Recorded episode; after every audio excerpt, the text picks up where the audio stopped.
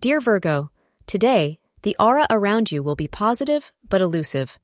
However, if you tune into it early in the day and set your goals for the remainder of the day, you will find yourself blossoming in it as you check everything off the task list.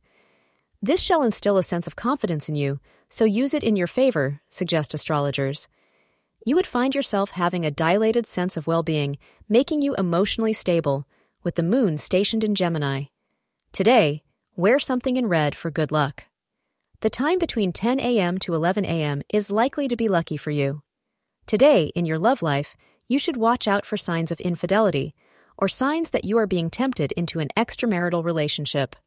Take time today to reflect on the strength and security of your current relationship and ask yourself if it is even slightly worth jeopardizing. You may find that it's not. Thank you for being part of today's horoscope forecast. Your feedback is important for us to improve and provide better insights. If you found our show helpful, please consider rate it. Your support helps us to continue creating valuable content. Thank you for being here and see you tomorrow.